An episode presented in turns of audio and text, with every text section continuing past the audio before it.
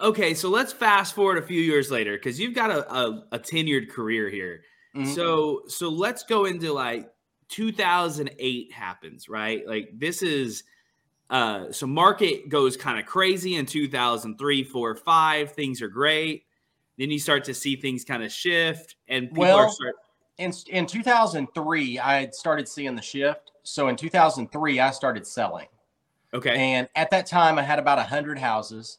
And I started selling them off. And when when I started putting signs out for them for sale, people would call me and they would ask, you know, they wouldn't ask how much the property was. They would ask how much it was down and how much a month.